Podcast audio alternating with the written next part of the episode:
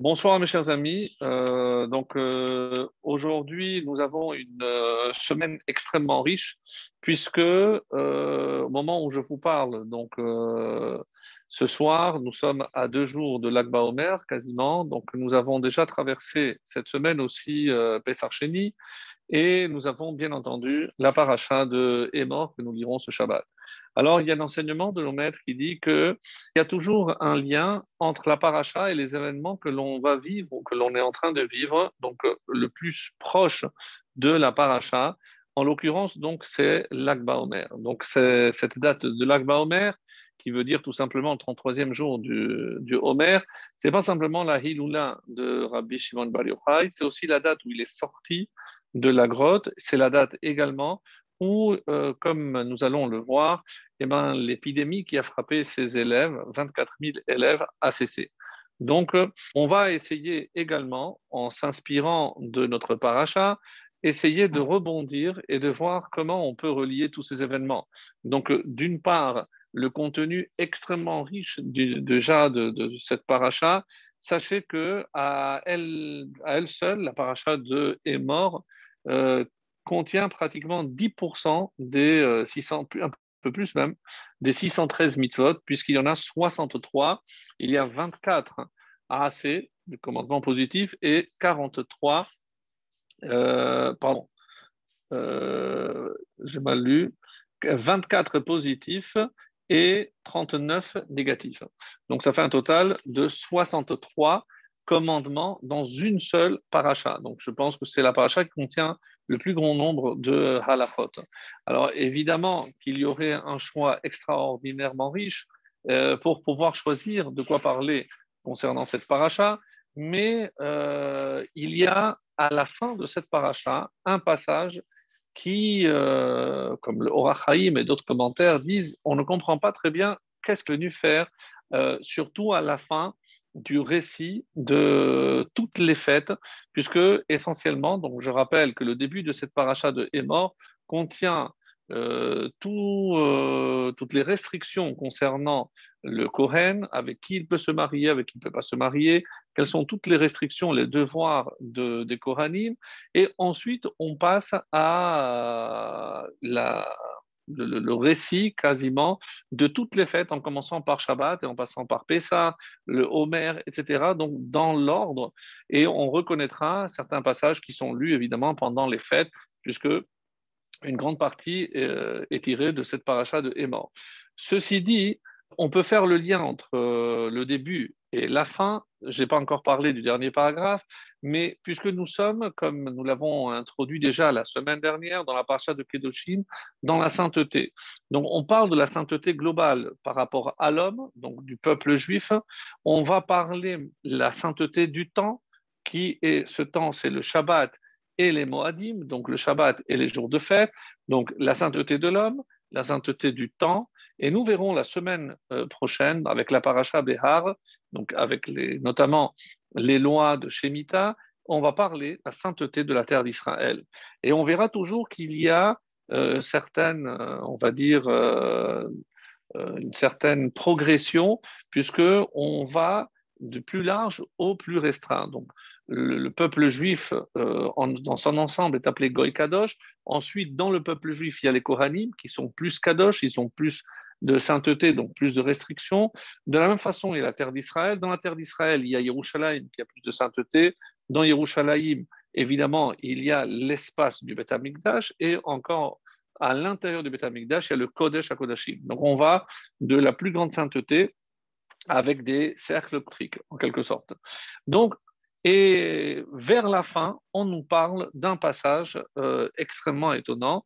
Euh, le passage est connu, c'est un jeune qui va se disputer, et on ne le présente pas, on ne connaît pas son nom, on dit Ben Israélite, le fils d'une juive, d'une israélite, qui va se disputer avec Ben Ish Israéli, avec le fils d'un juif. Donc, apparemment, il y a une dispute. La Torah ne précise pas de quoi, de quelle euh, dispute il s'agit. Et ce Ben euh, israélite, apparemment, donc on va déduire, comme on va lire avec Rashi, que son papa n'était pas juif. Donc, il va finir par maudire Megadef. Il va maudire littéralement le nom de Dieu. Euh, qu'est-ce que ça veut dire Donc ça, on, verra peut-être dans une autre occasion. Et euh, quelle va être sa sanction? Il va être condamné à la lapidation. Donc, euh, qui est-il? D'où vient-il? Pourquoi cette mort atroce? On va voir que c'est presque à nos yeux, dans une première lecture, une sorte d'injustice, puisque et alors, si son papa n'est pas juif, pourquoi on n'a pas voulu de lui dans le camp Puisque quand il va l'expliquer, il n'avait pas sa place dans le camp, il devait aller à l'extérieur avec le Rav, puisqu'il était issu d'un papa non juif, chose d'ailleurs qu'il ignorait. Donc, un programme relativement chargé, parce que si on doit parler aussi de Rabbi Akiva et de Rabbi Shon Bar Yochai, on en a Baruch Hashem pour la, pour la soirée. Donc, Ceci dit, donc, euh, on va essayer de comprendre dans un premier temps, euh, au niveau de, euh, du Homer, qu'est-ce que la halakha nous dit? Donc, le Homer, comme je le rappelle, donc, ce sont ces sept semaines que je dois compter depuis le lendemain de, de Pessah. Donc, Pessah, c'est le 15 Nissan, donc le 16 Nissan, c'est nouvelle récolte, je devais prendre ce qu'on appelle comets, donc une poignée de Homer. La mesure de Homer, c'est à peu près 2,5 kg. Donc, mais qu'est-ce que je devais apporter dans le temple? C'est comets, c'est ce que je devais prendre, pouvoir prendre avec un, point. Et euh, c'est cette mesure-là que je devais apporter au, au Beth Et comme ça, j'avais l'autorisation de profiter de la nouvelle, de la nouvelle récolte. Donc, euh, et ça, c'est par rapport, évidemment, lorsque le temple existait, mais aujourd'hui, nous n'avons pas de temple. Et le, devoir qui euh, est issu de ce que la paracha nous raconte ici, c'est justement de compter ces sept semaines. Et on a donné le nom de ces sept semaines à Homer, parce qu'on démarre le jour où on devait apporter le Homer, qui était le 16 Nissan. Comme la Torah va le dire, Mimachorat à Shabbat, le lendemain de ce jour qui est comme le Shabbat, c'est-à-dire le premier jour de Pessah, et à partir de là, je compte sept semaines. Donc, trois avis dans la halakha. Qu'est-ce que je compte? Les semaines, les jours, puisqu'il y a des versets différents dans deux endroits différents dans la Torah, on nous parle du Homer. Une fois pour nous dire qu'il faut compter les jours, une fois qu'il faut compter les semaines, et on va retenir le troisième avis dans la halakha, où je compte et les jours et les semaines. Donc, ce soir, c'est euh, le 28e jour, ce n'est pas, pas la date, le 28e jour du Homer, qui font quatre semaines. Donc, je compte et les jours et, et les semaines. Certains, il y avait un avis qui dit même de faire deux brachot, une bracha pour compter les jours et une bracha pour compter les semaines. Bon, non, ça n'est pas retenu. Peut-être qu'à l'époque du temple, ce se faisait comme cela, mais en tout cas, aujourd'hui, on fait zecher l'amigdash en souvenir de ce qui se faisait dans le Beth Amigdash. Donc, on compte tout le monde, sans distinction entre Ashkenaz ou Sepharad, on compte les jours et on précise les semaines avec les jours, bien évidemment. Ce que je n'ai pas dit pour être complet au niveau de la paracha, et c'est un livre qui s'appelle le Roquet Rabbi Eliezer. Alors, il faudra que je trouve euh, le nom tout à l'heure pour vous dire. Euh, ah, voilà. Migar Maïza. Donc, c'est Mibale à Tosfot. Donc, apparemment, c'est un des descendants des petits-fils de, euh, de Rachid. Donc, lui, le Roquet euh, nous dit, regardez, si on tient compte dans cette paracha, les questions de toutes les fêtes, donc toutes les fêtes de notre calendrier. Évidemment, vous allez me dire, oui, mais dans notre calendrier, il y a deux fêtes qui sont post-bibliques, donc euh, on ne peut pas en parler dans la Torah. Alors, il trouve une allusion extraordinaire parce que avant justement de parler de ce dernier paragraphe que nous avions évoqué concernant le fils de la juive, eh ben, il est question de deux mitzvot. Laquelle? La première, c'est, euh, donc je vais vous le lire, c'est concernant l'allumage de la euh, menorah. C'est curieux, pourquoi on appelle ça ici?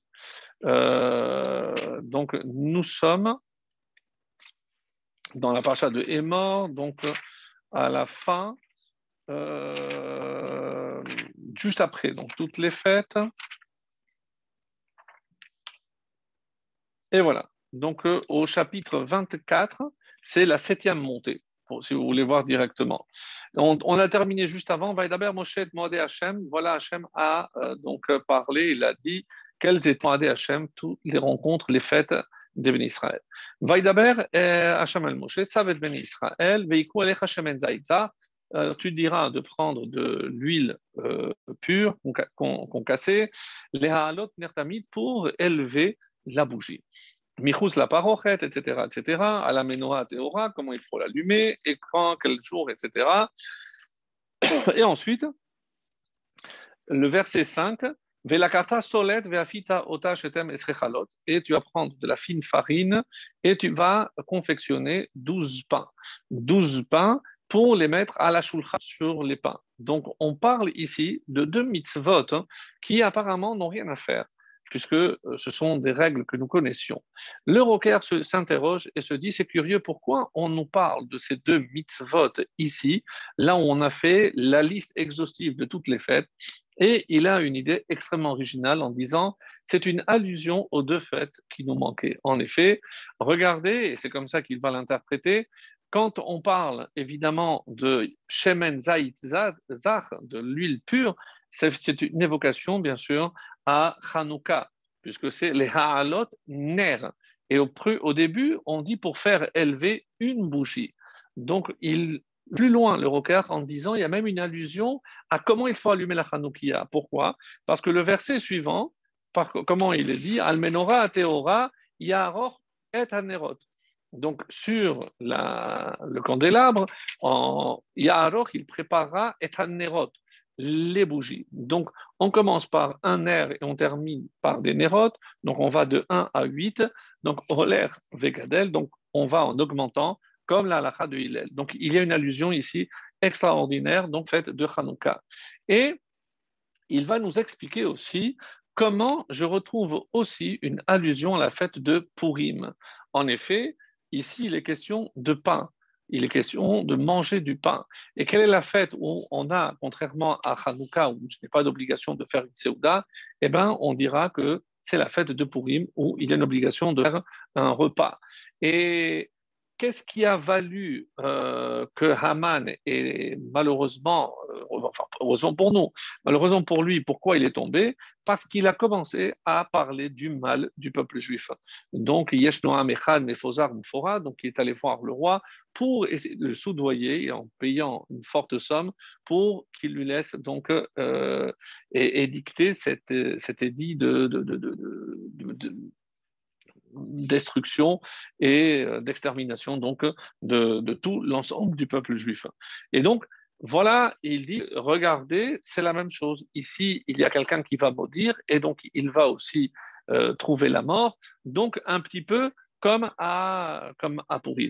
Voilà un petit peu comment il euh, essaye de faire le lien avec non seulement toutes les fêtes de notre calendrier, mais aussi une allusion à Hanouka et à Purim. Donc très original et extrêmement bien présenté. Alors, vous allez me dire, oui, mais euh, il y a aussi l'Agba Omer. L'Agba Omer, c'est aussi, on peut considérer en quelque sorte que c'est une fête. Une fête pour plusieurs raisons, et il dit qu'il y a une allusion que Peleg. Dans Bereshit, on dit qu'un des fils, un des descendants, s'appelle Peleg. C'était à l'époque, donc, c'est pour ça qu'on a dit d'or à Pelaga, de la, diffusion. Donc, c'est là où les, hommes ont été éparpillés. Euh, et Peleg, c'est P pour Purim, et Leg, c'est pour Lag, pour Lag Baomer. Et en effet, toujours le Rokéar, il nous dit, vous allez voir que la même année, le jour de la semaine où tombe Purim, eh ben, tombera aussi l'Akba Omer. Alors pas à Jérusalem, mais pour la majorité. Donc Purim, évidemment, c'était le vendredi. Et ben, après, donc, euh, donc à la fin de la semaine, quand est-ce que tombera l'Akba Omer Vendredi, comme Purim.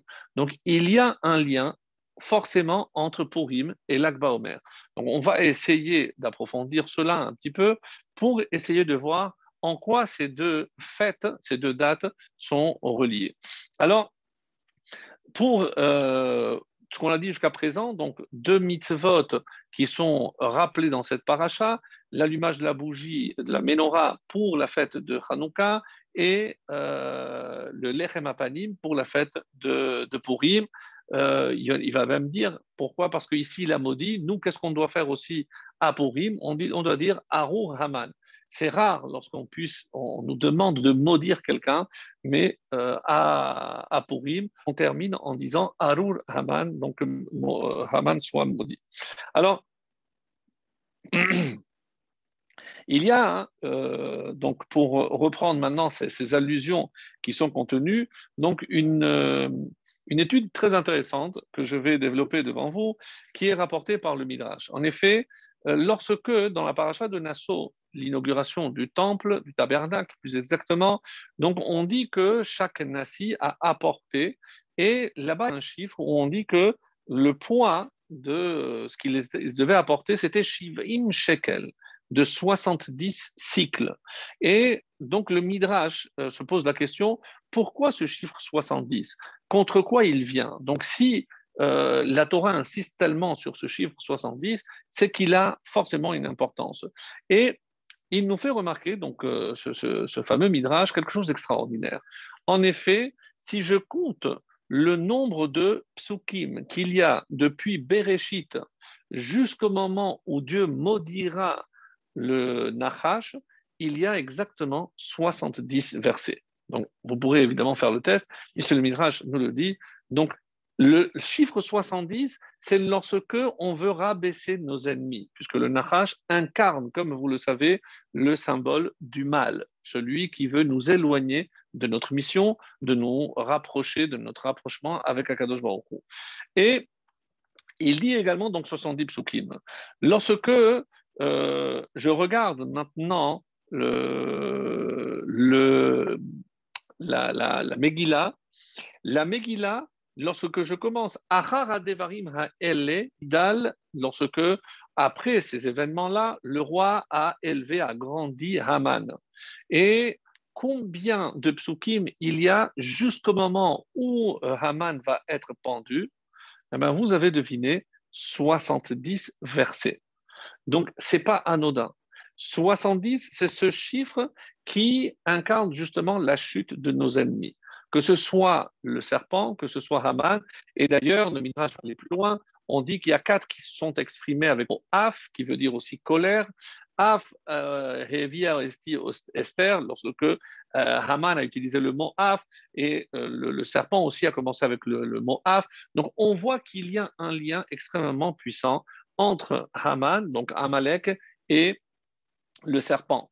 Et ceci pour nous expliquer pourquoi, lorsqu'on a euh, on a apporté la Kedusha dans le tabernacle, il a fallu d'abord aller contre justement toutes ces forces du mal.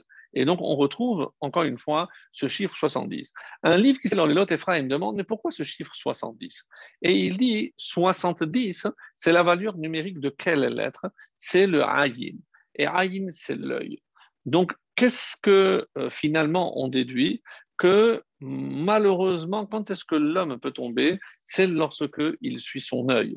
Et c'est comme ça, par exemple, que Haman, euh, il a voulu plus, euh, il n'a pas vu ce qu'il avait, il a vu que le parallèle, par exemple, avec la création, c'est qu'il pouvait manger des arbres, il y a un seul qui ne pouvait pas manger. Euh, pour Raman, tout le monde s'est prosterné, il y a un qui ne s'est pas prosterné. Donc, comme si le fait que de voir toujours ce qui manque est en soi une malédiction, mes amis. Et quelle grande leçon, quelle grande leçon nous donne ici le Midrash, parce qu'on a souvent cette tendance à voir et c'est quand je vois ailleurs que je me rends compte peut-être de ce qui me manque, et c'est ce qui me fait finalement ne pas apprécier ce que je possède. Et on avait expliqué ce terme, rappelez-vous, qu'est-ce que c'est un chacham? Chati kos malé. Donc la sagesse consiste à voir toujours ce qu'on a c'est la moitié pleine. C'est vrai qu'il y a une moitié qui est vide, mais concentre-toi sur ce qui est plein. Donc, dès que on a commencé à voir, et on sait que le serpent a vu la femme parce qu'il a désiré la femme, donc après, il a ourdi tout son euh, projet pour faire tomber l'homme, etc., parce qu'il voulait euh, s'accaparer la femme pour lui. Donc, dès que on commence à suivre notre œil, de voir ce que les autres ont, eh ben, ça entraîne finalement notre malédiction. Donc, Qu'est-ce que c'est une malédiction? C'est pas Hachem qui maudit, c'est on s'attire nous-mêmes parce que on ne regarde que ce qui nous manque. Donc c'est ce qu'on est venu à apprendre ici. Et le chiffre 70 revient bien entendu à Purim, puisque Yayin, c'est la valeur numérique de 70. Yote Sod, Sod, le mot Sod vaut aussi 70, c'est-à-dire il faut savoir quoi voir, donc utiliser l'œil à bon escient.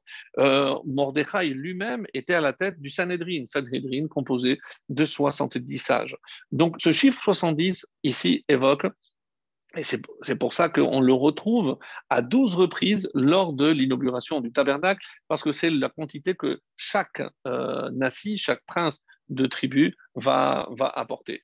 Alors, euh, il y en a qui disent aussi que le nombre de, de jours que Haman est resté, a, eu atteint en grandeur, c'est 70 jours. Qui tivalo hameler car ainsi a ordonné le roi. Chen, qui ainsi. Le mot chen, c'est 20 et 50, c'est 70. On dit que combien de jours il est resté dans sa grandeur avant qu'il ne soit euh, pendu 70 jours.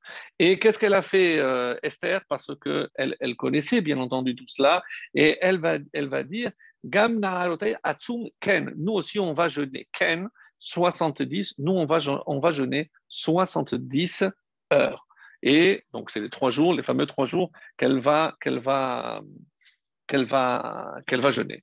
Alors, pour revenir donc maintenant à la paracha, parce que le but c'est évidemment de faire le lien avec la paracha, on nous dit si on compte depuis le début de la paracha de Émor, donc la paracha, euh, on prend le début, et on compte 70 psukim, sur quel pasuk on tombe? Celui de Sephirat HaOmer. Assez incroyable. Donc, et qui c'est qui fait ce calcul? Euh, Un livre qui s'appelle Manot Halevi, au nom du Rokéar que nous avons cité tout à l'heure. Donc, on s'est amusé à compter le nombre de psukim dans Emor parce que au niveau de Sphirat Omer, donc il y avait une importance cruciale. Et donc, compter le Homer, c'est le, fait que ce soit au bout de 70 psukim, vient nous montrer l'importance cruciale de cette mitzvah comme le Midrash ne cessera de le dire, on Chachamim, Al Tezalzel, attention que la mitzvah du Homer ne soit pas légère à tes yeux. Surtout pour nous, où très sincèrement, lorsqu'on veut apporter à, Hachem quelque chose, euh, donc de quoi il s'agit? On va prendre des séorim, on va prendre de, l'orge, et une petite poignée, c'est ça ce que je vais offrir à Hachem. Donc nous, on peut se dire, c'est une mitzvah vraiment euh, petite, donc attention. Attention parce que cette mitzvah, euh, a une importance extrêmement grande. Et si déjà on doit, on doit citer, euh, on veut savoir hein, quand est-ce que Haman a été pendu. Par exemple, donc juste, c'est est-ce que l'on peut le retrouver le jour où Haman a été pendu? Oui, parce que si on va faire le, le, le, calcul, donc à quel moment il va être pendu, et il ressort que c'est le 16 Nissan, c'est-à-dire le jour où on devait apporter le, Homer. Et les Rachamim sont allés plus loin en, faisant le lien, comme je l'ai dit tout à l'heure, avec euh, la, mitzvah d'apporter du, pain. Et qu'est-ce qu'ils ont requé Alors, euh, Voilà ce, qui est dit au sujet de la mitzvah du, du Homer. Alors, donc pour vous montrer jusqu'à quel point les, la Torah euh, nous fait une allusion, alors je l'ai noté, voilà. Lorsqu'on parle du Homer, on dit donc que, cette offrande, elle devait apporter, donc nous sommes au, au chapitre 23, le verset 13 pour ceux qui veulent suivre.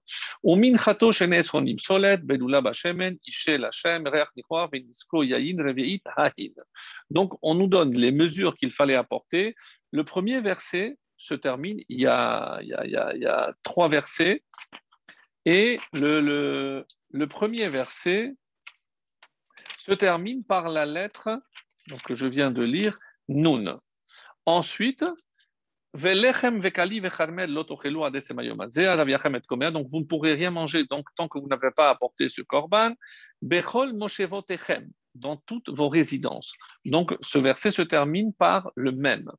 Et vous compterez le fameux verset. Et il se termine Sheva Shabbatot Temimot Tihiena. Il se termine par la lettre He. Mes amis, si je prends ces trois lettres, même, Nun et He, je forme quel mot? Haman. Donc, si je cherchais encore un lien avec Purim ici, et c'est assez incroyable, donc je retrouve que la fête de Purim est liée à Homer.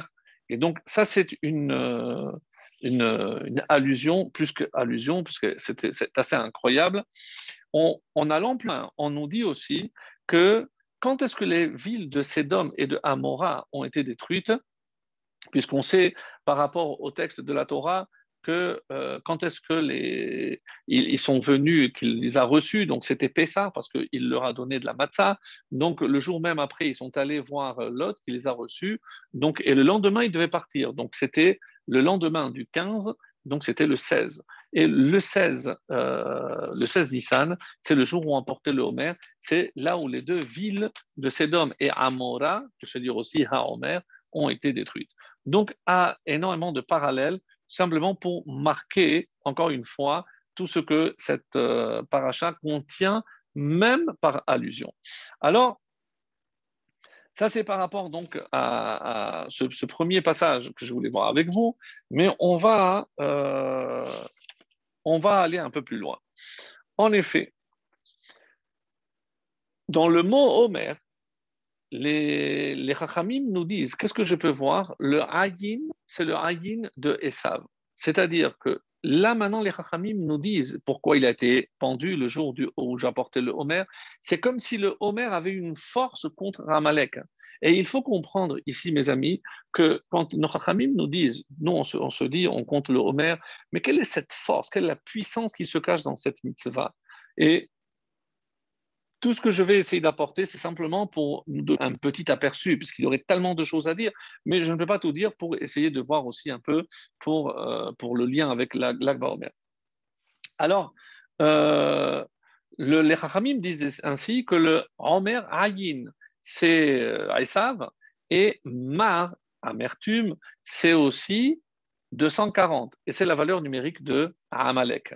C'est-à-dire que le Homer, et la mitzvah qui me permet de venir à bout de Esav et surtout de Amalek. Et rappelez-vous que Haman, lorsque il a voulu savoir ce que euh, Mordechai faisait, il est allé dans le Beth Amikdash, c'est comme ça que ça a rapporté dans le Midrash, dans le Beth Midrash, et il a vu qu'il avait 22 000 élèves. Donc, je ne sais pas si vous avez, et vous avez on peut imaginer euh, l'espace qu'il faut pour contenir 22 000. Pas 24 000 comme Rabbi Akiva, mais il avait 22 000 enfants. Et euh, il a dit, il s'est retourné, il a dit, les enfants partaient parce qu'il est venu pour me tuer. Quand il a vu apparaître euh, Haman. Mais Haman ne venait pas pour lui, il venait le chercher pour aller faire tour, un tour à cheval, puisque c'est ce que le roi, lui, Achashverosh, lui avait demandé. Et là, il a vu, il a demandé aux enfants que qu'est-ce que vous avez étudié? Et il a dit, euh, on étudie le Homer parce que euh, Mordechai aussi avait demandé aux, enfants et chacun a donné un pasouk qui prouvait que ne, ne t'inquiète pas, c'est que même si on va vous dire des plans, et ça l'a rassuré. Lorsque euh, Haman euh, arrive, qu'est-ce qu'ils t'ont dit? Ben écoute, que je n'ai rien à craindre de toi parce que tous tes plans ne tomberont. Et alors lui, il se tourne, il a dit, je vais demander moi aussi, et qu'est-ce que vous êtes en train d'étudier? Et il a dit, on étudie les lois du Homer. Et là, il s'est dit, c'est curieux, mais pourquoi ce Homer, donc la mitzvah qui est marquée dans la Torah, pourquoi, quand il a entendu qu'ils étaient en train d'étudier le Homer, il a compris que c'était sa fin? Comme ça, c'est rapporté dans le Midrash. Mais comment il a su, euh, Haman, que parce qu'ils étudiaient le Homer, alors c'était sa fin? Comme s'il connaissait quelque chose sur l'Homer, n'oubliez pas que, comme c'est rapporté dans le Midrash, que. Euh, Haman était un serviteur de Mordechai. Donc, euh, même si après il a accédé au pouvoir, mais il était son serviteur, donc il l'a suivi pendant beaucoup de temps. Donc, il connaissait, il savait, il connaissait plein de choses dans la Torah, etc. Donc, c'était quelqu'un de versé. Et euh, quand il a entendu précisément ces versets-là, il a compris que c'était sa fin. Qu'est-ce qu'il a compris, mes amis? Et c'est peut-être cela qu'il faut qu'on définisse ensemble ce soir. Quelle est la particularité de la mitzvah du Homer? Nous, qu'est-ce qu'on retient? Bon, On se met debout, on compte. Euh, ce soir, on a compté euh, voilà, 31 pour nous. Je ne sais pas si pour vous c'est déjà l'heure, mais on a compté et, c'est tout. Donc demain, 30, 32 30, et 33, et c'est bon, on est arrivé. Alors, Qu'est-ce qui, qu'est-ce qui se passe? Qu'est-ce qui... On ne comprend pas. Alors, écoutez bien, parce que c'est extrêmement important. Nous avons une règle dans la Torah, c'est Shomea Euh, ce qui veut dire celui qui écoute, c'est comme celui qui répond. Par exemple, euh, même pour une mitzvah aussi importante que Birkat Amazon, si je demande à quelqu'un, écoute, fais Birkat Amazon à voix haute et, acquitte-moi, alors que c'est de c'est la seule bracha qui est vraiment de je l'écoute et je m'acquitte. Sans parler que si j'écoute quand quelqu'un monte à la Torah, je réponds Amen et je me suis acquitté. Quand j'écoute la Megillah elle-même, j'écoute la Bracha, je dis Amen et je suis acquitté. Alors, pour toutes les mitzvot, sauf une, il y a une mitzvah où personne ne peut acquitter. C'est le conte du Homer. La preuve, vous, messieurs, tous les soirs, vous écoutez le chaliar qui dit Baruch Omer Hayom. Et qu'est-ce qu'on fait juste après? On dit Amen et on répète la bracha. Mais pourquoi? Ça y est, on l'a entendu, on est acquitté. On a entendu, on ne dit pas Baruch Baruch pour ceux qui disent qu'il ne faut pas interrompre, etc. Et non, ça ne suffit pas. Je ne me suis pas acquitté, je me suis acquitté du compte si je dis Hayom, mais je ne peux pas m'acquitter de la bracha. Pourquoi? Pourquoi c'est une bracha particulière? Alors, il y a euh, euh, un enseignement, c'est dans le Orachim Akadosh et dans, le Zohar. Donc, euh, je, rapporte pour aller beaucoup plus vite, donc l'essentiel résumé. Il y a marqué Usfartem Lachem, vous comptez pour vous. Donc, ce qui peut vouloir dire, comme c'est la Torah qui me demande, je dois compter pour moi-même. Donc, quand je compte pour moi-même, donc je ne peux pas compter sur quelqu'un d'autre. Donc, effectivement, je dois faire moi la bracha. Alors, il y a une question. Pourquoi ce n'est pas comme toutes les autres mitzvot? Et voici la réponse. Où est-ce que je retrouve aussi un compte où il est important que la personne à qui on demande de compter doit le compter Et on dit que c'est les sept jours de propreté, de pureté que la femme doit compter. Il y a marqué Vesafra la et elle comptera pour elle. Donc une marloquette, il y a un débat dans la halakha, si elle doit dire à voix haute, aujourd'hui c'est le premier jour des sept, demain c'est le deuxième jour, est-ce qu'il suffit de le penser? Mais en tout cas, elle doit les compter, c'est certain. Et donc il y a ici sept jours qu'elle va compter pour s'éloigner de l'impureté et à la fin de ces sept jours, donc elle pourra se purifier et retrouver son mari. Nous sommes ici en train de dire que nous, en tant que peuple, on va se purifier pendant, pas ces sept jours, mais sept semaines. Et on va atteindre le cinquantième niveau, donc la pureté, et là on pourra s'unir avec Akadosh Baruch Et c'est pour ça que lorsque les Rachamim nous disent attention, ne méprise pas cette euh, mitzvah du Homer parce qu'elle portait le shalom entre le mari et la femme. Et on ne comprend pas, mais le shalom entre le mari et la femme, on parle de sota, c'est vrai que on dit pourquoi l'offrande qu'elle apporte, c'est aussi à partir de l'orge, mais parce qu'elle elle, s'est comportée peut-être comme un animal. On va voir si elle a fauté, alors elle mourra, mais sinon, euh, mais on, a un doute. Est-ce que ce qu'elle a fait veut va entraîner sa perte ou pas? Et on sait très bien que l'union entre le peuple juif et Hachem est comparée à un mariage. Donc, le fait que le peuple juif ait fauté donc, euh, quelle est cette faute tellement grave que Dieu euh, tient en rigueur? C'est la Avodazara. La Avodazara, donc, euh, comme c'est rapporté dans, d'autres, dans d'autres textes, on dit mais comment on peut imaginer que Hachem il est mécané, comme Hachem il est jaloux? Donc si un homme a trouvé une femme plus belle, plus riche, plus intelligente, on peut comprendre qu'il puisse tromper, mais Even, comment tu changes Hazve Shalom, Dieu, avec des divinités en pierre et Mais comment Hachem, il ne peut pas euh, imaginer qu'il euh, il y ait une certaine jalousie? Oui, mais si on s'éloigne d'Hachem parce qu'on pense qu'il y a autre chose, hein, Hachem a besoin de nous faire un test pour savoir si c'était juste euh, une avodazara, on va dire, extérieure, elle ne nous a pas pénétré. Et donc, et quel est ce test, mes amis? Ce test, c'est le Homer. Pourquoi on apporte juste une poignée? Parce que Hachem n'est pas exigeant. Je ne te demande pas de te priver. de La preuve, c'est que sur le Homer, la mesure du Homer, 2 kg. N'oubliez pas que quand lui, Hachem nous a nourris, combien euh, de man descendait Homer la goulgolette. Donc c'est 2 kg par personne. Donc c'était quand même copieux. Et là, qu'est-ce qu'il nous demande Donc une kmitza, donc une petite poignée. Qu'est-ce que Hachem a besoin de voir? Il a besoin de savoir si le fait qu'on se soit éloigné, et c'est pour ça que maintenant on sort d'Égypte.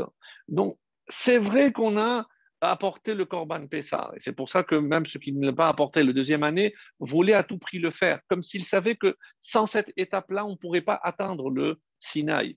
Donc, ce que j'essaie de comprendre et de savoir, c'est véritablement c'est cette avodazara, et comme il est dit dans le texte ici, chitzonit, c'était juste euh, euh, une attraction du moment, ou alors c'est quelque chose de beaucoup plus profond. Et donc, le Homer, c'est nous purifier de justement cette tromperie. Pourquoi on n'est pas resté attaché? On comprend maintenant quand on dit attention que ça ne soit pas, parce que quand est-ce que Amalek ou Esav ou nos ennemis ont de la force? C'est lorsque nous, on abandonne Dieu.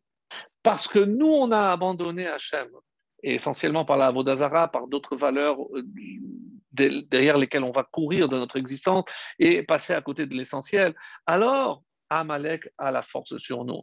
Et c'est pour ça que Homer, c'est le test. Comme il y a le test de la sota pour la femme soupçonnée, eh ben, le Homer est un test pour savoir si le fait qu'on se soit éloigné d'Hachem, c'est quelque chose qu'on a profondément ancré en nous ou pas. Et maintenant, je comprends que quand on arrive à Shavuot, donc qu'est-ce qu'on apporte? On apporte sept moutons, deux boucs et une vache.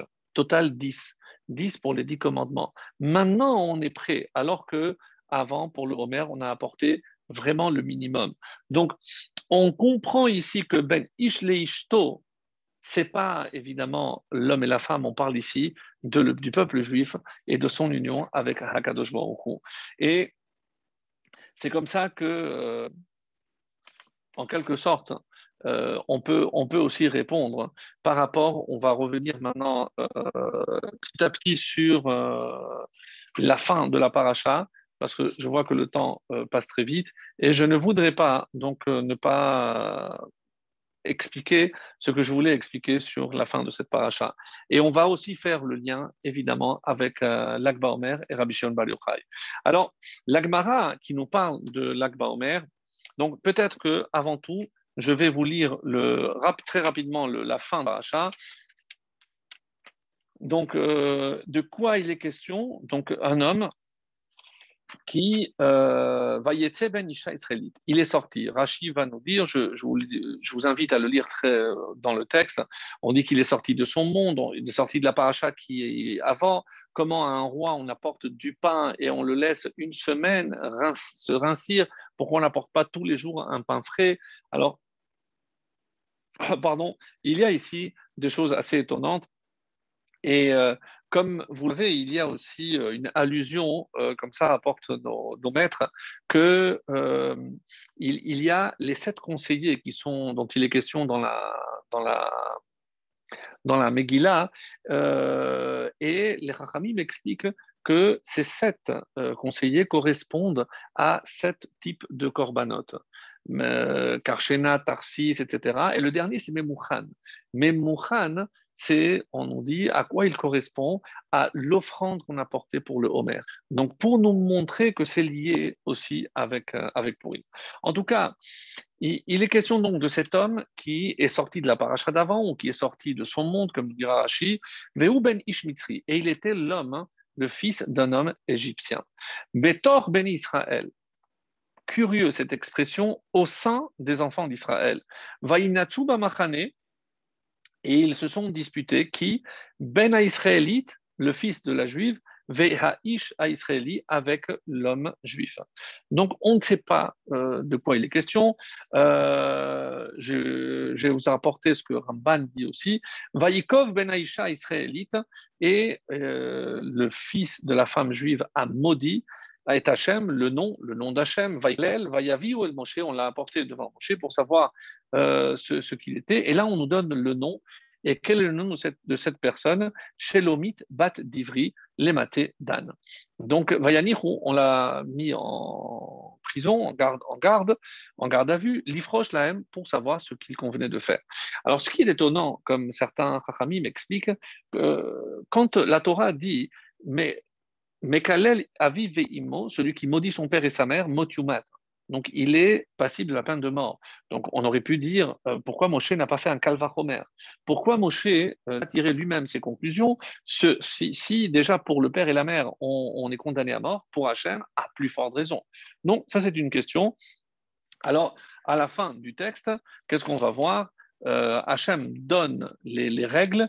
Et le dernier verset de la paracha, d'abord Moshe ben Israël, donc Moshe a parlé au peuple, Vayotziu et Kalel, ils ont sorti celui qui avait maudit, El Michus Lamachane, en dehors du camp, Vayilgemu Oto Aven, donc ils l'ont euh, lapidé, et euh, pourquoi une seule pierre? Parce que s'il meurt avec une seule, ça aurait suffi. Venez Israël Assou, et le juif a fait, les enfants d'Israël ont fait comme Hachem avait demandé. Alors, beaucoup de questions, donc pour aller extrêmement vite. Donc, pourquoi on n'a pas donné le nom tout de suite? Euh, Pourquoi on dit qu'il est Bétor béné Israël? Et évidemment, ça nous renvoie à un épisode où, à la sortie d'Égypte, rappelez-vous, avant la sortie d'Égypte, Moshe a aperçu un jour, un jour où il est sorti, il a aperçu un Égyptien en train de frapper un Juif. Et là, il est dit qu'il a il a vu à droite et à gauche pour voir s'il y avait personne. Et là, il a prononcé le nom de Dieu et cet Égyptien est mort, et il a enterré dans, la, euh, dans le sable. Alors, euh, qu'est-ce qui s'est passé exactement? Et c'est comme ça que le, Midrash nous le rapporte, Rachi, une partie ici, c'est que cet Égyptien avait mis l'œil sur euh, la femme juive qui était la femme de Datam, donc le fameux Datam et Aviram. Donc c'était ce juif, c'était Datam. Et euh, donc il a envoyé travailler et qu'est-ce qu'il a fait? Il est allé avec cette femme, donc il l'a violée. Cette femme est tombée, est tombée enceinte. Lorsque Datam est venu, il a compris ce qu'il avait fait, donc ils se sont disputés, la Moshe est intervenu, mais euh, Datam a laissé tomber euh, sa femme et euh, elle est tombée enceinte. Et donc, elle a eu un garçon. Et ce garçon, c'est le garçon qui apparaît ici, donc comme étant celui, l'enfant de la juive. Et ce qui est curieux, comme Rachid va le souligner, c'est qu'il s'est converti. C'est assez étonnant. Comment expliquer qu'il s'est converti si sa mère était juive Donc Ramban Nachmanide va donner une explication très intéressante. Je vais relativement vite parce qu'il y a beaucoup de choses à dire. Donc Ramban explique que euh, en, à Torfatim Omri, les Français disent, très étonnant comme langage de Ramban, les Torfatim, c'est les, les donc euh, certainement l'école des Tosafistes, les enfants, les petits-enfants de Rashi. ils disent, Kitam pourquoi il s'est converti? Parce qu'avant Matan Torah, qu'est-ce qu'il y avait? Donc on allait d'après le père. Donc cet enfant, étant né d'un père goy, donc il est goy. Ah, alors comment il est ici? Comme la Torah dit ici, Betor ben Israël, donc il a grandi, il a fait la Brit Mila, il s'est converti et il fait, il fait partie du peuple juif. Donc ça, il n'y a pas de doute.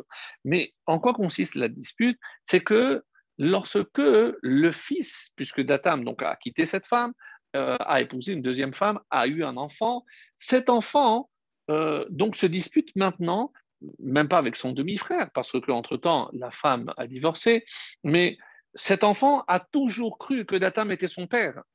Donc là maintenant, il vient de comprendre, et il l'apprend de la bouche du vrai fils de Datam, un juif, que mais tu es le fils d'un Égyptien, tu, n'as rien à faire ici. Alors il est tellement choqué, imaginez, il est sous le choc, et sa femme, sa mère, pardon, on va lui confirmer, ta place est en dehors du camp, ce que Moshe lui-même va entériner, oui, tu ne peux pas rester, il faut sortir avec le rêve. Donc là, il maudit, il n'y a pas de juge, il n'y a pas de jugement, donc il a tout, euh, il a tout, il a tout tout rejeter. Et Voici donc un petit peu le, le, background, donc euh, un petit peu le, topo. Donc, qu'est-ce qui s'est passé exactement? Et euh, on ne comprend pas parce qu'il faudra que le, Harizal vienne à notre secours hein, pour nous expliquer qu'est-ce qui s'est passé avec cet Égyptien. En effet, nous avons une règle, et cette règle, elle est, euh, mes amis, immuable. Que nous dit cette règle?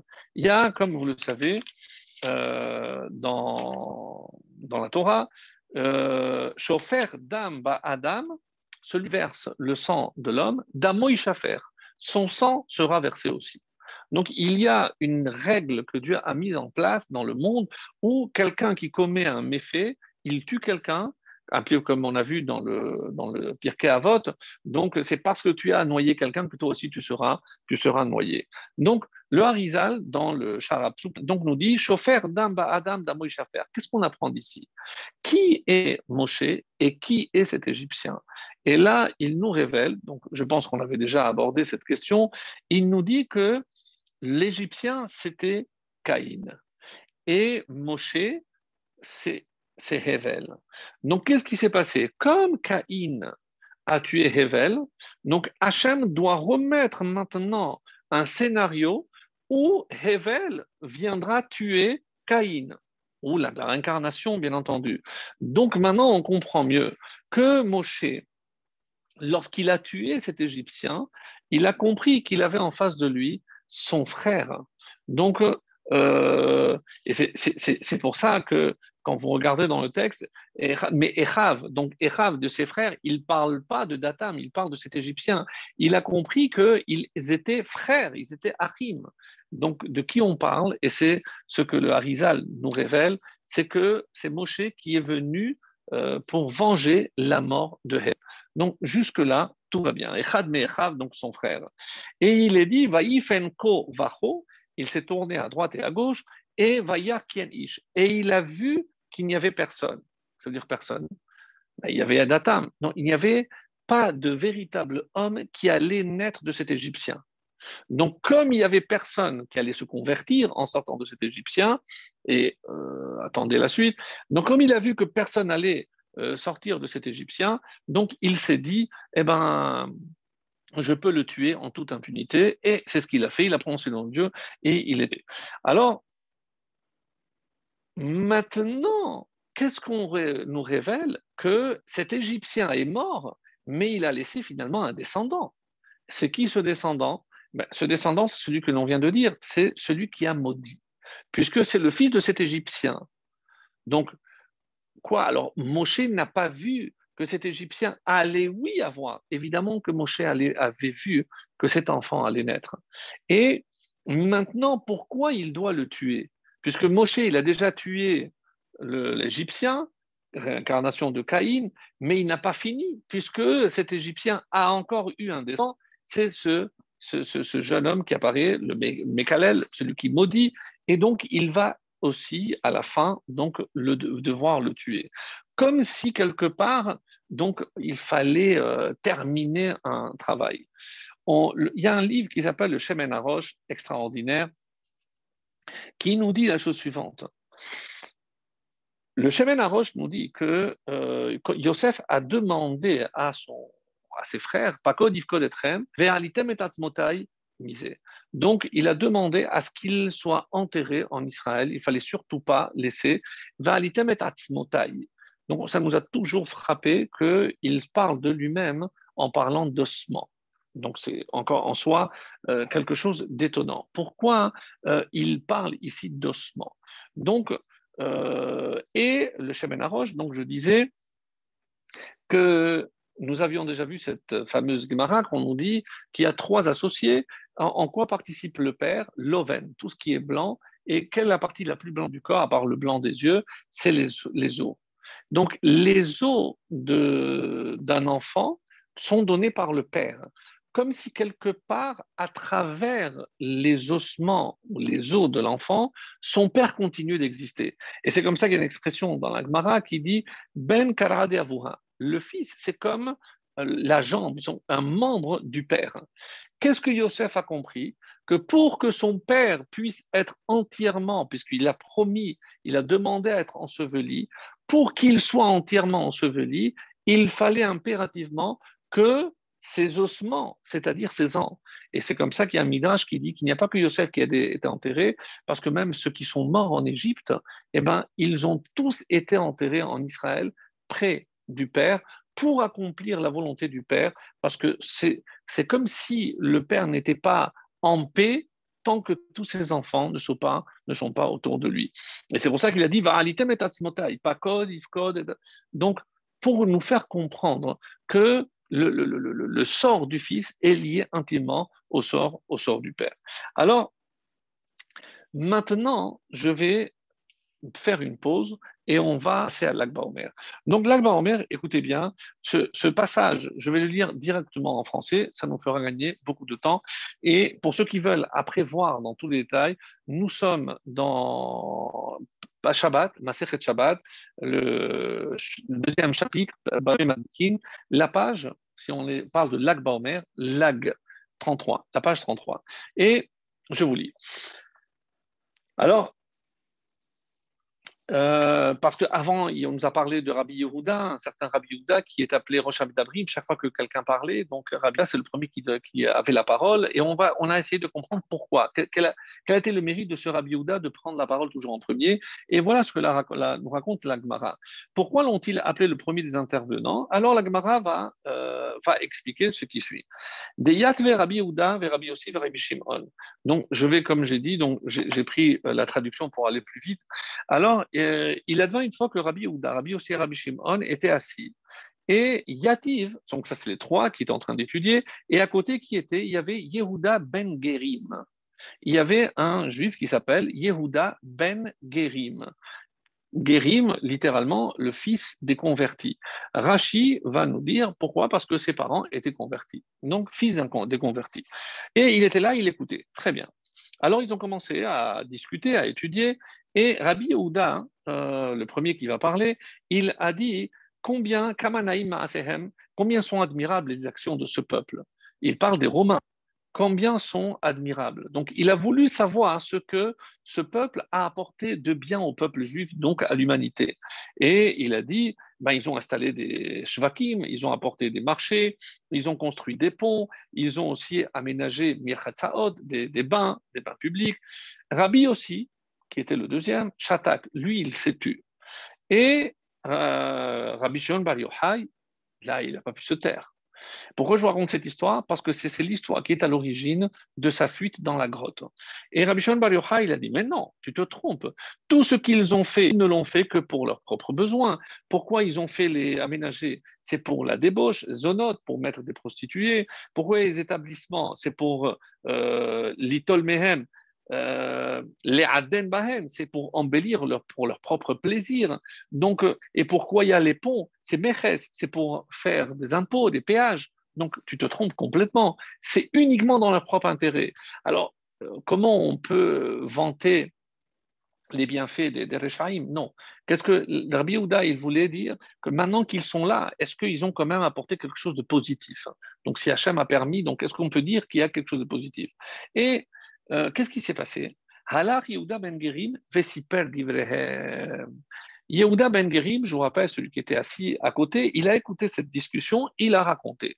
Alors, il a raconté à qui? On dit à ses proches. Rachid dit soit à ses parents, soit à ses élèves. Comme Tosfot va le dire, ici, il ne faut pas dire Yehuda ben Gerim, on doit dire Rabbi Yehuda ben Gerim. Donc, c'était quelqu'un de très grand. Donc, on ne peut pas imaginer qu'il est allé voir les autorités il est allé, peut-être ses parents ont parlé, peut-être un des élèves a parlé, quoi qu'il en soit, et euh, malheureusement, Nishme'ou la. Et ces paroles sont arrivées aux yeux de, des autorités, malheureusement. Et euh, Amero, Yehuda, Yehuda, lui qui a encensé, qui a alors qui a élevé le prestige des Romains, il allé, donc il va être élevé.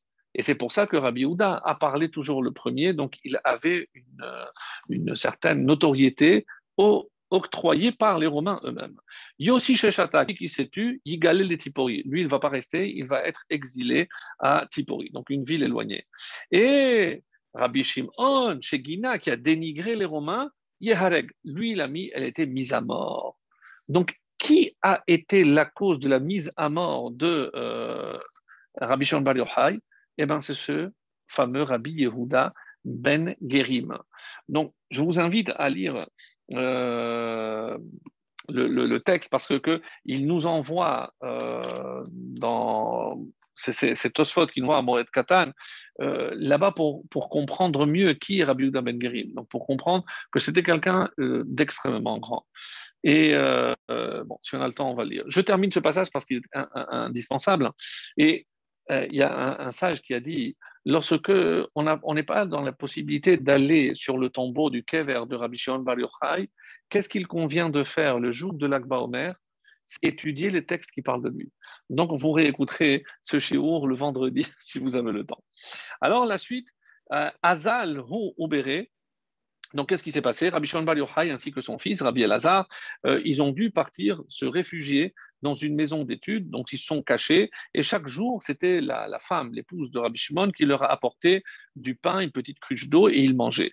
Jusqu'au jour où on dit que euh, les, l'application de, ce décret a durci, et Rabbi Shimon a dit à son fils, Nashim Datan Kala, donc l'esprit des femmes est facilement influencé. Qu'est-ce que, comme disent, expliquent nos maîtres ici, il a eu peur que sous la torture, elle parle et elle dévoile où on se trouve et on risque la mort. Qu'est-ce qu'ils ont fait? Alors, euh, ils sont partis. Ils sont partis se cacher dans une grotte et là-bas, il y a eu un miracle. Il y a un cabier, une source d'eau qui ont été créés. Alors, je vous rappelle que pour qu'un caroubier pousse, il faut 70 ans. Donc, ça veut dire que s'il y a un caroubier, c'est qu'il était déjà fini, il y avait le, le fruit. Mais est-ce qu'on peut imaginer manger pendant 13 ans que de l'eau et du caroube? Et qu'est-ce qu'ils faisaient Écoutez bien ce passage. Euh, ils enlevaient leurs vêtements, ils s'asseyaient et ils étaient ensevelis dans le chol, dans le bechala, dans le sable, jusqu'au cou, pour ne pas, comme l'explique ici nos maîtres, le marchayot, pour ne pas abîmer les vêtements. Et Koule Yoma Garcé, toute la journée, ils étudiaient ensemble, et lorsque le moment de la prière arrivait, ils sortaient, ils s'habillaient, et encore une fois, après ils enlevaient, ils continuaient à, à, Et ils demeurèrent dans la grotte pendant 12 ans. Et on dit que Eliyahu Navi se tenait à l'entrée de la grotte. Il a dit Man le Bar Yochai des Kessa. Qui peut informer Bar que l'empereur est mort? Et alors, euh, la question que posent nos maîtres, je ne comprends pas, mais on dit que euh, euh, venait étudier avec eux deux fois par jour. Donc, il ne pouvait pas, eux, lui, lui dire, ça y est, le, le est mort, tu peux sortir.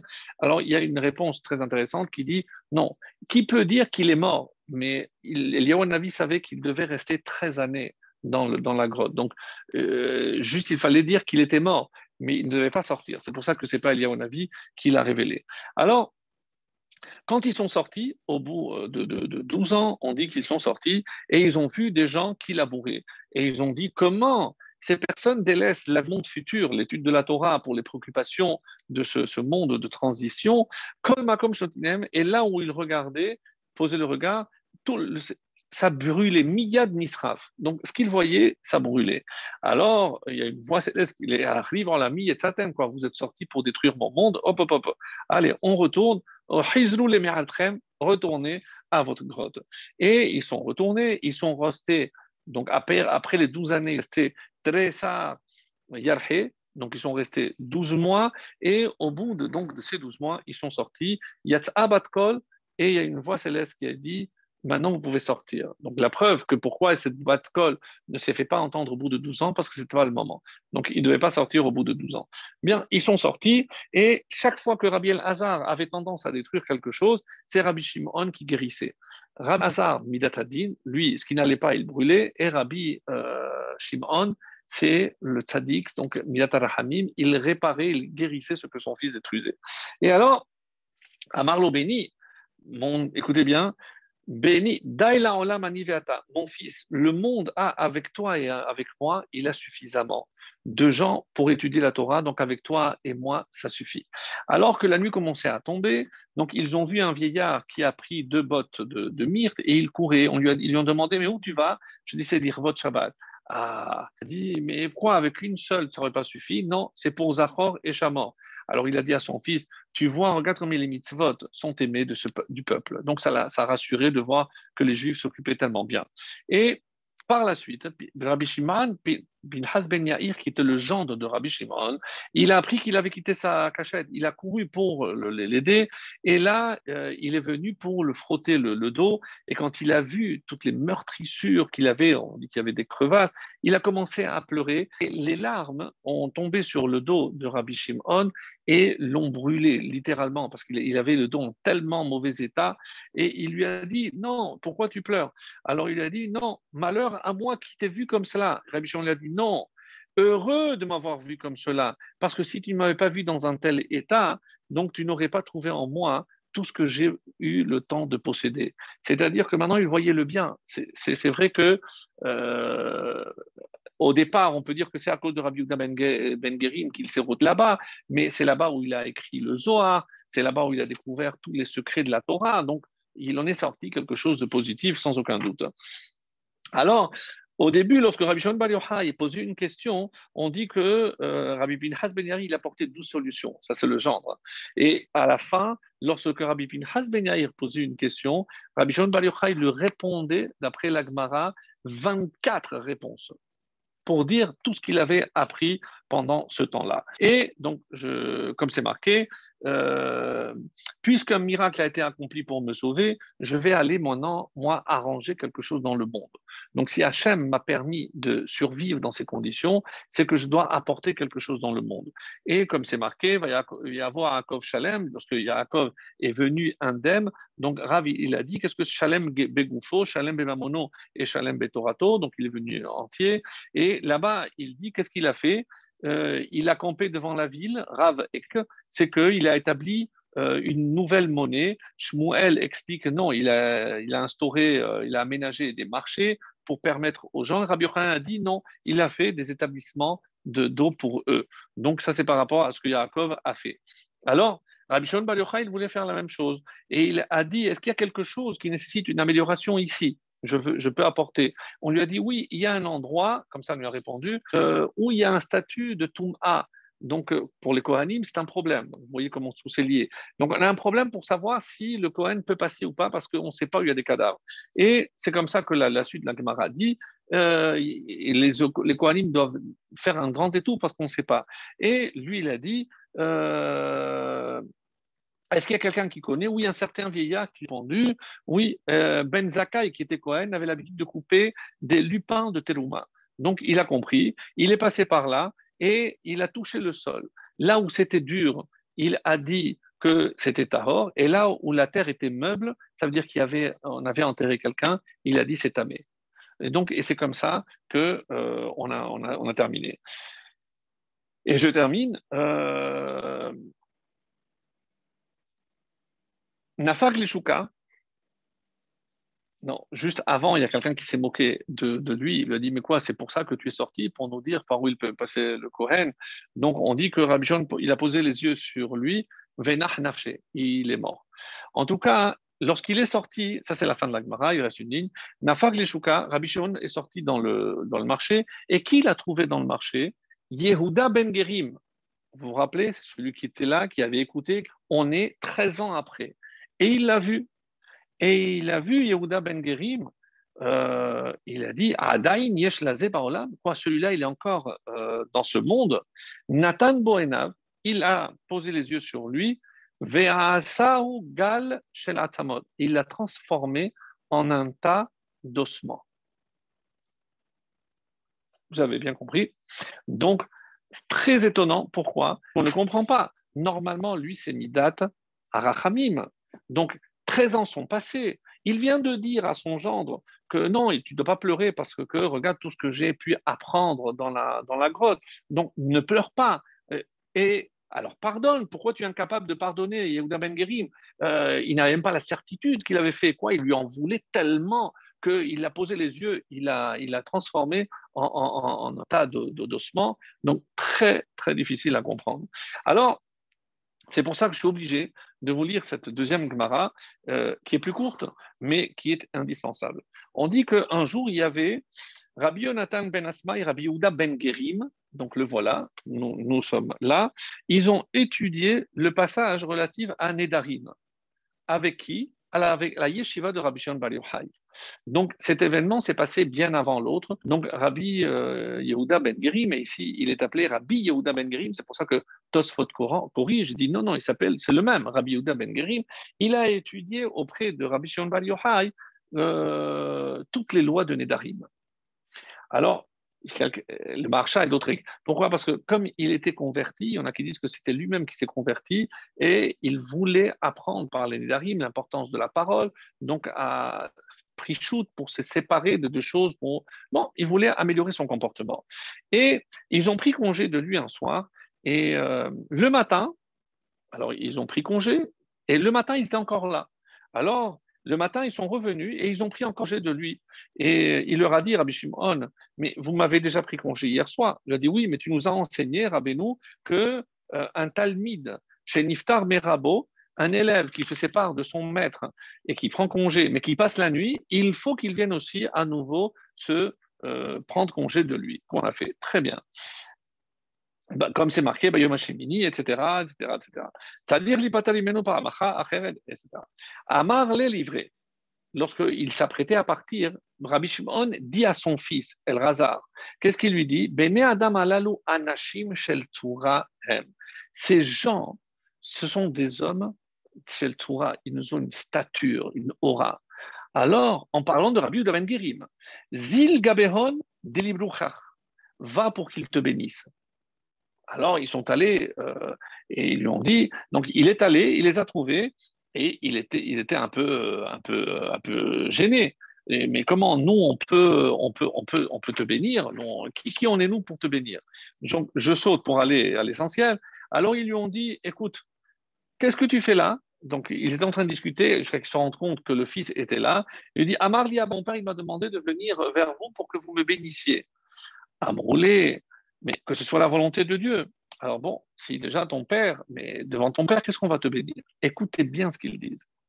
Que tu sèmes et que tu ne moissonnes pas. Que tu fasses entrer et non sortir. Que tu fasses sortir et non entrer. Que ta maison soit détruite et ton auberge habitée. Que ta table soit toujours en désordre et que tu puisses ne pas voir de nouvelles années. comme moi, c'est une bénédiction, ça, mais c'est que des malédictions. Alors il va vite voir son père, il dit Papa, regarde ce qu'ils m'ont dit. Alors il m'a dit, il lui a répondu Non, toutes ces paroles sont des paroles de bénédiction, je vais t'expliquer. Que ça veut dire que tu sèmes et que tu ne moissonnes pas, c'est que tu engendres des enfants pour qu'ils ne meurent pas. Qu'est-ce que ça veut dire que tu entres et fasses entrer et non sortir? Que tu feras entrer des belles filles et tes fils ne mourront pas. Comme ça, tes belles filles ne devront pas s'en aller. Que tu fasses sortir et non entrer, c'est que tu engendras des filles qui se marieront, mais qui euh, dont les époux ne mourront pas pour qu'elles n'ont pas à revenir chez toi. Et qu'est-ce que ta maison soit détruite, c'est ce monde qui est comme une auberge, alors que le monde futur soit une maison permanente pour toi. Et donc tout est une bénédiction. Et euh, à la fin, qu'est-ce que ça veut dire que ta table soit toujours en désordre? Parce que avec tes enfants, tes petits enfants, eh ben ça peut pas être en ordre. Parce que sinon, ça veut dire qu'une maison est, est, morte. Et qu'est-ce que ça veut dire que tu ne puisses pas voir une nouvelle année? C'est que ta femme reste en vie. Parce que si tu te maries, donc on dit qu'il doit se consacrer à sa nouvelle femme un an. Donc ça, ça veut dire que ta femme ne, ne, pourra pas, ne, pourra, ne pas mourir. Voilà, mes amis, donc les deux Gemarotes que je voulais vous lire, et maintenant on peut euh, aller vers la, suite de la Gemara, donc qui est encore assez, assez étonnante. Alors regardez, qu'est-ce qu'on vient nous enseigner ici? Euh, Je remonte à Caïn. Il y a marqué comme ça Kol Caïn Shivataim Yukam celui qui tuera euh, Caïn, Shivataim. Donc, sept fois, il se lèvera. Alors, on nous dit qu'il y a eu sept générations, et la septième génération, c'était qui? C'était Lémer, c'est lui qui a tué Caïn. Donc, comme c'est rapporté. Mais Shivataim, donc deux fois sept. Donc, il faut un autre cycle de sept. Et quel est ce deuxième cycle de sept, mes amis? Si on compte depuis Abraham jusqu'à Moshe, il y a sept générations. Et comment Caïn euh, a été tué par Rével C'est lorsque Moshe, Moshe a tué l'Égyptien. Et qu'est-ce que l'on est venu nous dire ici? Et ça, c'est euh, encore une fois le Shemen Arosh. C'est un livre qui cite le Harizal et, et qui explique la chose suivante.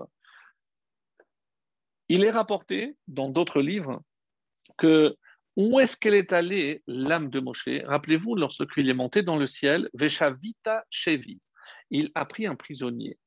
Shevi Shimon Bar Yohai. Donc on dit que quand il a vu, c'est Moshe qui a libéré cette âme. Et la récompense, c'est que lorsque Moshe a quitté, l'âme de Moshe est revenue dans, le, dans Rabbi Shimon Bar Yochai. Donc c'est pour ça qu'il a vécu 120 ans. Il y a des, choses extraordinaires. Je sais qu'on a dit aussi que c'était euh, une partie d'âme aussi dans Rabbi Akiva, mais ça, on n'aura pas euh, forcément le temps de voir pour euh, Rabbi Akiva, tout ce que je voulais dire, mais ça, je, je trouve que c'était important. Qu'est-ce que c'est Yukam? Et c'est comme ça que le, livre Shemen Arosh nous dit. Le mot Yukam vient nous dire que quand Rabbi Shimon Bar Yochai a vu Yehuda ben Gera, qu'est-ce, que, qu'est-ce qui s'est passé? Yehuda ben Gerim, pardon, il s'est étonné, mais quoi, il est encore là, celui-là? On peut faire rentrer tout cela? Et voici l'explication magnifique avec euh, ce que le Zohar révèle et avec ce que le Harizal révèle. Donc, pourquoi Rabbi Yehuda Ben Gerim est allé apprendre Nedarim? C'est par rapport à la parole. Parce qu'on nous dit que Rabbi Yehuda Ben Gerim est aussi la réincarnation de Caïn. Donc, Caïn est passé chez l'Égyptien, l'Égyptien chez le fils euh, de, de, la Juive, donc le, celui qui a le blasphémeur, et maintenant il est revenu sur Yehuda Ben Gerim. Et pourquoi on l'appelle Ben Gerim? Parce qu'on a dit, comme Rachid l'a dit, c'est que ce, juif, donc le, blasphémateur, il s'est converti, et comme il descend de ce blasphémateur qui s'est converti, donc il a eu un descendant, et alors c'est pour ça que Rabbi Shimon Bar Yochai, comme Moshe est en lui, il a dit Mais quoi, il est encore lui? Mais je pensais qu'il avait fait son tikkun, que j'avais terminé quand j'ai tué le blasphémateur, que c'était fini. Et quand il l'a vu, il a compris maintenant que pour que Caïn soit entièrement euh, sanctionné ou que Hevel soit complètement, euh, on va dire, vengé, pour ainsi dire, il fallait que tous les descendants, comme Hevel n'a pas eu d'enfant, il ne fallait pas que Caïn ait un descendant. Donc, ce Rabbi Ouda Ben Gerim ne pouvait mourir que par rapport à ceux à des descendants de Moshe, parce que c'est un descendant de Hevel. Et donc, quand Rabbi Shimon Bar Yochai a vu cette âme, quoi il fait? Il est encore là dans ce monde. Parce que lui, il pensait qu'il avait déjà fait le tikkun. Quand il est venu étudier les règles de Nedarim, puisque toi, tu as fauté par. Qu'est-ce qu'il a fait Caïn? Il n'y a pas de juge, il n'y a pas de jugement. Il a aussi blasphémé. Donc, quand il est venu pour apprendre les règles de Nedarim, c'était pour réparer la faute de Caïn. Et normalement, s'il avait fait la réparation, ben, il, il aurait dû mourir. Comment il est encore là? Ça veut dire qu'il n'a pas réparé. Ça veut dire, et c'est ça le problème, comme il n'a pas réparé, donc c'est comme ça qu'il va, il va le, se former en ossement. Et maintenant, on peut comprendre ce qui est marqué au sujet de Moshe Rabbeinu. Qu'est-ce qu'il a vu, Moshe Rabbeinu? Alors, pardon. Donc maintenant, qu'est-ce qu'il dit la Torah? Shivatayim Yukam. Cette fois, il y a Yukam. Mais Yukam, c'est par toutes les étapes que va passer Caïn. Donc, Kouf de Yukam, c'est Caïn. Même, c'est Mitri, parce qu'il viendra le Mitri. Et Yud, c'est Yehuda Berim. Donc, Caïn s'accroche, il revient. Et maintenant, je comprends. Vayar qui en ish. Moshe, il a vu que qui c'est qui va venir à bout de, ce, de, de, de toutes les, les, les, les, réincarnations de Caïn? Ish. Ish, c'est quoi? Aleph, c'est El Hazar, le fils de Rabbi Shimon. Yud, c'est Yochai. Et Shin, c'est Shimon. C'est trois générations. C'est pour ça qu'on dit toujours Rabbi Shimon bar Yochai et Ral Hazar ben Shimon. Donc, c'est trois générations qui sont venues pour réparer. Et qu'est-ce qu'il a, fait, Moshe? Vayit menehu bachol. Et il l'a enseveli dans le sable. Nous, on a compris que c'est l'Égyptien. Ça, c'est le pshat. Mais qui est dans le sable? C'est Rabbi Shimon Bar Yochai et aussi El Hazar. Donc, pour contrer le mauvais effet de la parole de Rabbi Yehuda Ben Gerim, qui finalement euh, aura enfin, enfin été, euh, été sanctionné. Et juste parce que nous sommes euh, l'Akba Omer et que je vais terminer sur cette notion-là, même si je ne peux pas tout détailler, je ne sais pas comment, comment on est en temps, mais je vois qu'il est relativement tard. Donc, simplement par rapport à un point concernant les élèves de Rabbi Akiva. On dit que pour cette période, pourquoi? Ah oui, d'accord. L'heure, je l'ai, mais je ne sais pas combien de temps j'ai parlé. Donc, c'est ça la question que j'ai posée. Donc, pour ne pas trop dépasser. Alors, euh, juste ce, petit détail pour que l'on comprenne quelque chose d'extrêmement important. Donc, pendant cette période, on ne peut pas se marier. Alors, comment on calcule les 33 jours? Vous savez qu'il y a deux façons de calculer. Ah, ça fait déjà une heure et demie. Oh là là. Bon, alors, je ne sais pas, une phrase. si ça passe trop vite. Donc, comme vous le savez, comment on calcule ces 33 jours Il y en a qui disent que c'est le 33e jour. Il y en a comme les Ashkenazes qui disent non, c'est sur cette période-là, j'enlève les Shabbatot, les jours de Rosh Chodesh et Shabbat, il reste 33 jours. Quelle a été la faute de ces élèves? Nous savons qu'ils ne se sont pas respectés. Dans d'autres sources, on nous dit qu'ils avaient euh, étroitesse de vue. Qu'est-ce que ça veut dire étroitesse de vue? C'est que la Torah qu'ils avaient acquise, ils n'étaient pas prêts à la partager. Tellement que le Midrash va dire qu'ils se détestaient. Donc, c'est une atrinam. Donc, ils n'étaient pas prêts à partager la Torah. Lorsque Rabbi Akiva dans sa grandeur immense. Il ne se l'est pas laissé, parce que nous, qu'est-ce qu'on célèbre à l'Akba Omer? C'est vrai que c'est la fin de l'épidémie, mais c'est l'Akba Omer. Le jour même, il cherchait les, cinq, les fameux cinq élèves, dont Rabbi Shimon Bar Yochai et Rabbi Meir Balanes. Et il leur a dit la chose suivante ne faites pas comme les premiers, allez diffuser la Torah en tout Israël. Donc, on apprend de cette phrase ce qu'on peut reprocher aux premiers. C'est-à-dire que qu'est-ce qu'il euh, leur manquait? C'est cet amour, ce partage. Donc, et comme euh, on termine en faisant le lien avec Kedoshim, Rabbi Shimon Shkopf, donc qui a vécu à peu près une centaine d'années, il a dit quel est le plus haut niveau de la Kedusha? C'est comme Hachem. Hachem, c'est le cède. Hachem est là que pour donner. Donc, nous, on peut, à l'instar de Dieu, être Kedoshim, c'est-à-dire être capable de donner. Donc, quand on n'est pas capable de donner, on ne mérite pas de vivre. Donc, parce qu'on est là pour donner, pour partager, pour chacun dans son domaine, il doit être capable de donner. Et ça, c'est la réparation des élèves de Rabbi Akiva. Parce que si personne n'est resté en vie, ça veut dire que même chez les descendants, il n'y avait personne pour qu'il être sauvé qui méritait qu'il soit sauvé. Quand quelqu'un a un bien qui n'est pas prêt à le partager, il ne mérite pas de vivre. Puisque Olam chesed le monde tient sur la bonté. La bonté, c'est être capable, lehetiv la chirim, lehetiv la klal. Donc, mes amis, apprenons ceci, que chacun a un capital extraordinaire de tout ce qu'il peut posséder et de tout ce qu'il peut partager.